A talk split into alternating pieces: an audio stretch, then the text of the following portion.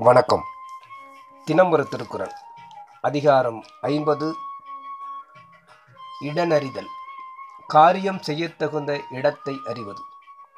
வெற்றிக்கு சாதகமான இடத்தை அறிந்து வினையை மேற்கொள்ளுதல் இடனறிதலாகும். போதிய வழியும் நல்ல காலமும் இருந்த போதிலும் வெற்றிக்குரிய இடமும் தேவையாகும். குரல் எண் நானூற்றி தொண்ணூற்றி ஒன்று. தொடங்கற்க எவ்வினையும் எல்லற்க முற்றும் இடம் கண்ட பின் அல்லது. பொருள்.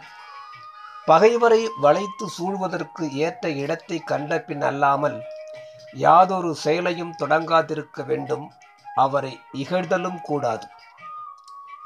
பொருள். வெற்றிக்கான இடத்தை நன்கு தெரிந்த பின்னர்தான் செயலை மேற்கொள்ள வேண்டும். செயலை வெற்றிகரமாக முடிக்க தகுந்த இடமும் தேவையாகும்.